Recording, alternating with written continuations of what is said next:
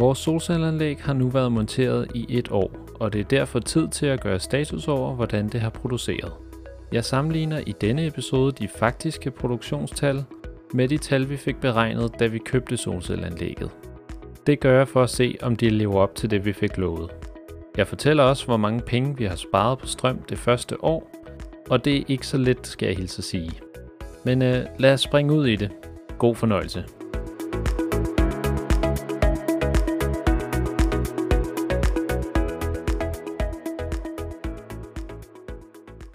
I januar 2022 rundede vi det første år med vores solcelleanlæg, og derfor synes jeg, det er tid til at lave en status over, hvordan det er gået efter det første år med solceller på taget. Hvis vi starter med at kigge på selve solcelleanlægget, så kører anlægget stadig fuldstændig som det skal. Solcellerne producerer strøm, inverteren kører, og batteriet bliver stadig løbende ladet op. Jeg har faktisk ikke haft en eneste fejlmelding på inverteren. Den har bare stået og lyst grønt hele tiden, som betyder, at driften er normal. Men der har faktisk været udfordringer med det Wi-Fi-modul, som registrerer, hvor meget strøm solcellerne producerer, og hvor meget strøm huset bruger, hvilket gør det muligt for mig at følge med via en app. Wi-Fi-modulet sidder tilsluttet vores inverter, og derfra er det trådløst forbundet til vores internet. Det var faktisk ret hurtigt, det begyndte at drille. Allerede tre uger efter vores solcelleanlæg blev monteret, mistede jeg forbindelsen til Wi-Fi-modulet. Rent praktisk var fejlen, at Wi-Fi-modulet mistede forbindelsen til internettet, hvilket betød, at jeg i en periode ikke fik lov at logge data om produktionen. Det betyder, at jeg ikke ved i detaljer, hvor meget strøm solcelleanlægget har produceret i de dage, hvor Wi-Fi-modulet var ude af drift. Jeg tog kontakt til leverandøren af mit solcelleanlæg, da jeg ikke selv kunne løse problemet, og de baksede også med fejlen i et godt stykke tid, indtil de bad mig nulstille Wi-Fi-modulet og forbinde den til internettet igen. Og det løste heldigvis problemet. Fejlen er dog vendt tilbage et par gange efterfølgende, hvor jeg er blevet nødt til at nulstille Wi-Fi-modulet, og det har betydet, at jeg sammenlagt har mistet produktionslogs for cirka 6 dage i løbet af året. Jeg mistænker, at fejlen til dels skyldes mit eget internet, for jeg begyndte at opdage en vis form for system over, hvornår fejlen opstod. Nogle gange var det hver søndag, den mistede forbindelsen. Og der kom jeg i tanke om, at jeg har aktiveret en automatisk genstart af vores internetrouter hver søndag. Så efter jeg slog den automatiske genstart fra, så har den kørt meget bedre. Men der har dog stadig været et par udfald siden da. Det havde været smart, hvis Wi-Fi-modulet selv kunne finde ud af at genoprette forbindelse til internettet, hvis routeren genstarter. Heldigvis er fejlen ikke gået ud over vores produktion af strøm. Solcellerne har fortsat med at producere ufortrødent, og jeg kan stadig se, hvor meget strøm, der er produceret i alt på den lille skærm på inverteren. Også for de dage, hvor wifi-modulet ikke har virket. Som jeg også kom ind på i sidste afsnit, så har jeg ikke gjort noget i forhold til rengøring af solcellepanelerne. Jeg var oppe på taget for nylig, og panelerne er fortsat helt rene, så de kan producere optimalt. Regnen har simpelthen været nok til at rengøre dem løbende. Godt 8 måneder efter monteringen af vores solcelleanlæg fik jeg en mail fra firmaet, vi havde købt solcellerne af. De vil gerne komme forbi og lave en softwareopdatering på vores batteri for at undgå en fejl, som måske kunne opstå i løbet af vinteren. Jeg takkede ja til deres besøg, som de klarede på få minutter. Og det synes jeg var rigtig god service, at de proaktivt opsøger mig for at opdatere vores udstyr, så vi undgår en fejl, der kan ske i fremtiden. De sørgede også for at indstille anlægget, så de kan lave fjernstyrede opdateringer fremover, uden at møde fysisk op. Der er en ting udendørs, som jeg har æret mig en smule over. Og det handler om en ledning på vores tag. Montørerne, der har opsat vores solcelleanlæg, har nemlig trukket et kabel mellem inverteren, som sidder indenfor, og solcellerne, som sidder på taget. Den ledning kommer ud på taget via tagryggen og løber cirka 1 meter ned langs taget, hvorefter den forsvinder ind under solcellerne. Det vil sige, at man kan se en sort ledning, når man står i haven og kigger på vores tag.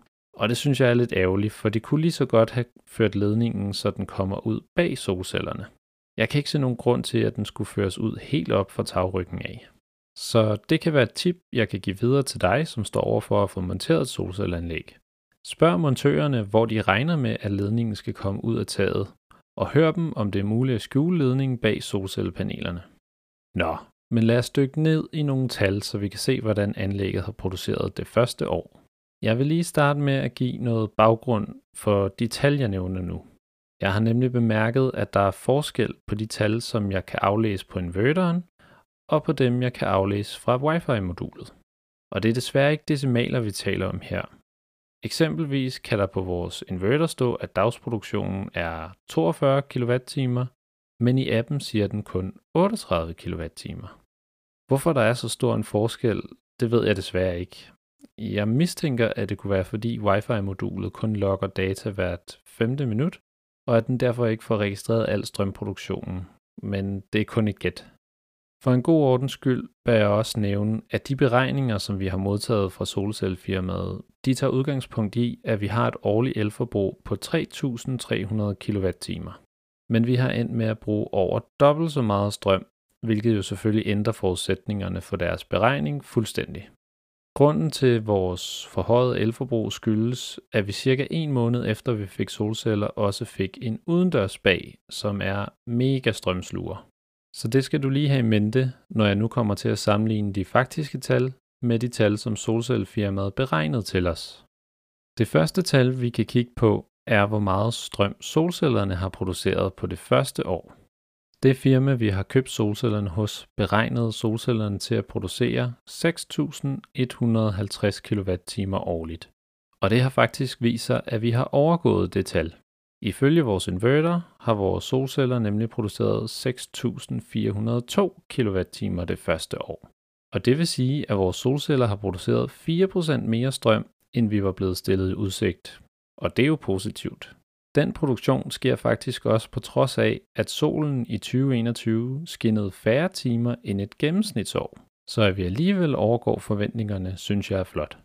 Jeg havde også modtaget en beregning på, hvilke måneder vi vil producere mest strøm. Her forudså de, at maj måned ville være den bedste måned. Men lige maj måned 2021 blev historisk våd og overskyet, så den endte helt nede som den kun fjerde bedste måned, med juni, juli og april som de bedste måneder. I vores bedste måned, som var juni, producerede vi 835 kWh. Vi var forberedt på, at vintermånederne ikke giver nævneværdig elproduktion, og det var også tilfældet for os. November og december blev de dårligste måneder, hvor vi kun producerede henholdsvis 114 og 52 kWh. Men lige hvilke måneder, der giver mest strøm, er egentlig også underordnet, så længe vi producerer nogenlunde det lovede antal kilowattimer på årlig basis. Og det gjorde vi. Lad os kigge på de næste tal, som er antallet af kilowattimer, som vi har solgt til elnettet. Vi har solgt 2.620 kWh til elnettet, hvilket i kroner og øre er 1.263 kroner, som er blevet udbetalt til vores bankkonto. Det er stort set det samme beløb, som vi var blevet lovet. Helt præcis 1,3% mere end beregnet. Og lad mig lige knytte et par ord til de penge, vi har fået udbetalt for vores overskudsstrøm. Normalt får vi udbetalt penge hver måned for den strøm, vi har solgt. Men efter de første syv måneder med vores solcelleranlæg havde jeg stadig ikke modtaget nogen betaling, selvom jeg kunne se, at vi havde solgt strøm i store mængder. Jeg kontaktede derfor det elselskab, som jeg har lavet en aftale med, og det viser, at de ikke havde modtaget mine bankoplysninger så de havde ikke mulighed for at overføre pengene. Samtidig havde de heller ikke givet mig besked om, at de manglede mine bankoplysninger. Og så er det jo ikke nemt for mig at vide, at jeg skal gøre noget. Jeg gav dem derfor mine oplysninger, og ved udgangen af måneden fik jeg overført beløbet for al vores salg siden opstart af anlægget.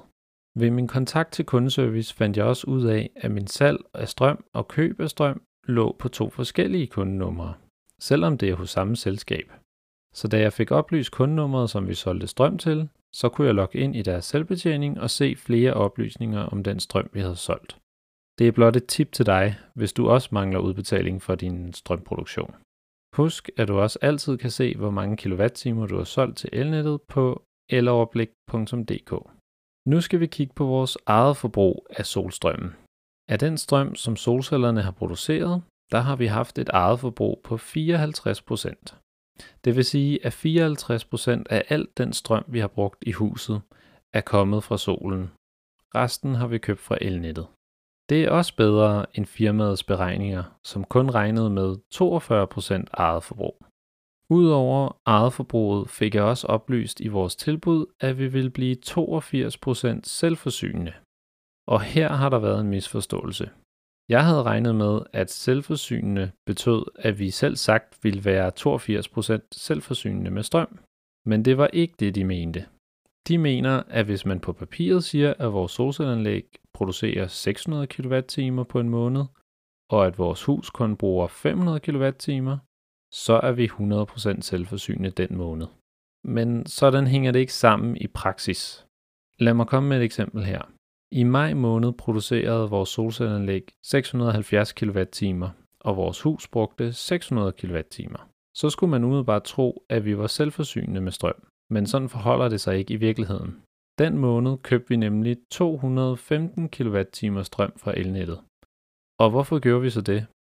Jo, det skyldes, at hvis der er dage med dårligt vejr, så kan vi ikke lade batteriet helt op, og så er der ikke nok strøm til aften og natten, og derfor kan man ikke undgå ind imellem at købe strøm.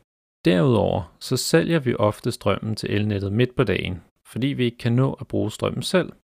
Den strøm, vi har solgt, kan vi ikke bruge igen selv, og derfor skal de 258 kWh, vi har solgt i maj måned, egentlig også trækkes fra regnestykket. De havde endda lavet en graf til mig, der viste, at vi vil være 100% selvforsynende 7 måneder om året. Og som jeg lige har forklaret, så kan det ikke lade sig gøre. I hvert fald ikke i vores tilfælde med vores forbrug og vores størrelse solcelleanlæg. Vi har ikke haft en eneste måned, hvor vi ikke har købt strøm fra elnettet. Så det må siges at være langt fra det, som vi blev lovet. Men ret skal være ret, og deres beregninger var selvfølgelig også baseret på, at vi havde et lavere elforbrug, end det vi faktisk har brugt. Så det spiller selvfølgelig ind. Det nærmeste vi kommer på at være selvforsynende er i juni og juli måned, hvor vi købte ca. 35 kWh hver måned. Det vil sige, at vi var 94% selvforsynende, hvilket er ret pænt. Så mit tip herfra er, at du skal være meget kritisk over for de såkaldte selvforsynende beregninger. Om ikke andet, så spørg ind til, hvordan selvforsyningsgraden er udregnet, så du ikke misforstår det, ligesom jeg gjorde. Det giver meget bedre mening at kigge på eget forbrug af solstrømmen, som jeg nævnte tidligere. Det næste, jeg gerne vil kigge på, er det finansielle. Lad os kigge på, hvor mange penge solcelleanlægget har sparet os for i strøm.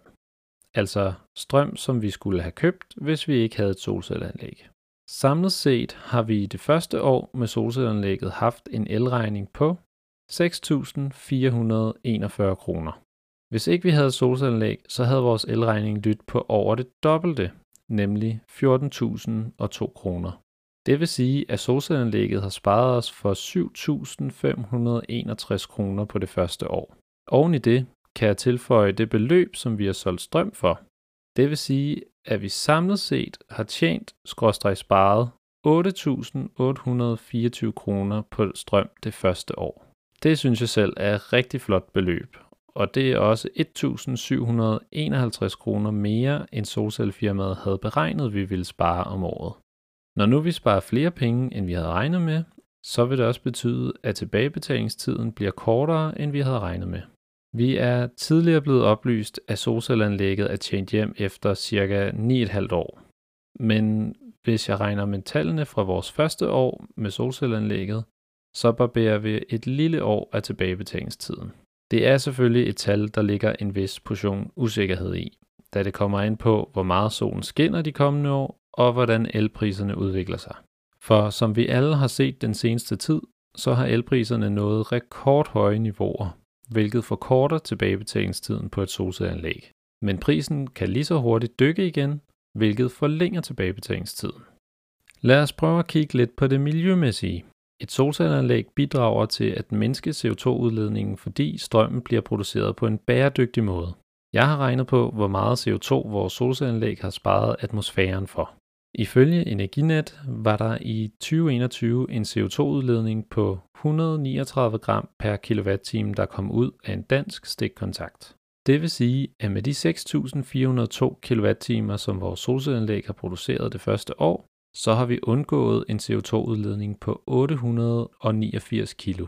Og det lyder jo egentlig ret godt. Det er fedt, at vores familie har kunnet nedbringe vores CO2-aftryk ved hjælp af vores solcelleanlæg. Men det her med at angive CO2 i kilo har altid været lidt abstrakt for mig, og af den grund vil jeg nu prøve at gøre det lidt mere håndgribeligt. Hvis man omregner CO2 til liter, så vejer 1 liter CO2 faktisk kun 1,86 gram. Det vil sige, at 1 kilo CO2 fylder hele 535 liter. Omregnet til kubikmeter betyder det, at den CO2, vi har sparet atmosfæren for, vil fylde hele 475 kubikmeter. Eller sagt på en anden måde, CO2'en kunne have været i 475.000 mælkekartoner. Så det er altså store mængder, vi snakker om her. Til sammenligning udleder vores benzinbil 109 gram CO2 per kilometer. Det vil sige, at vi kan køre ca. 8.100 km, før vi har udledt lige så meget CO2, som vores solcelleranlæg har sparet os for. Det skal selvfølgelig siges, at der også er en CO2-udledning forbundet med fremstilling af et solcelleranlæg. Men hvor meget det er, har jeg ikke kunne finde frem til. Og så er det tid til en app-anbefaling.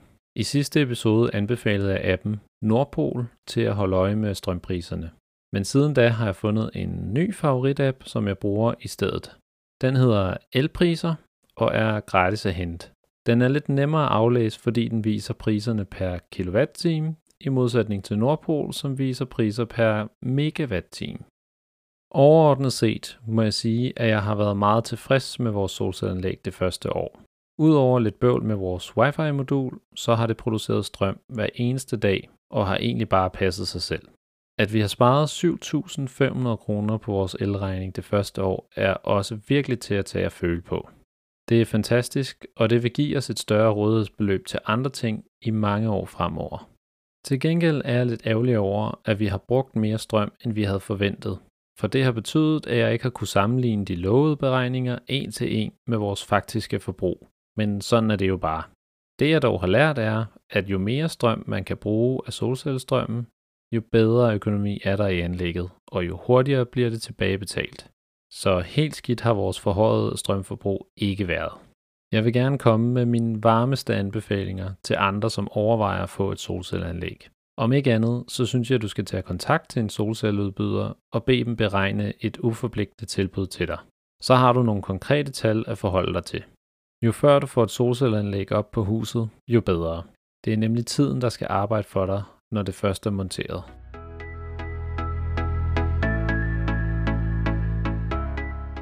Jeg håber, du har nyt at lytte med på min lille podcastserie om, hvordan det har været for os som helt almindelige forbrugere at få monteret et solcelleanlæg på vores hus.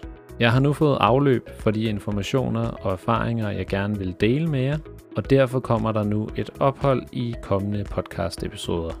Hvis ikke der kommer andre relevante ting at dele med jer, så forventer jeg, at min næste episode bliver om et års tid, hvor jeg laver en toårs status på vores solcelleanlæg. Hvis du synes, min podcast fortjener det, så vil jeg sætte stor pris på, hvis du lige vil bruge 5 sekunder på at give den en anmeldelse i din podcast-app. Så spreder vi sammen den grønne energi. Mange tak, fordi du har lyttet med. Hej hej.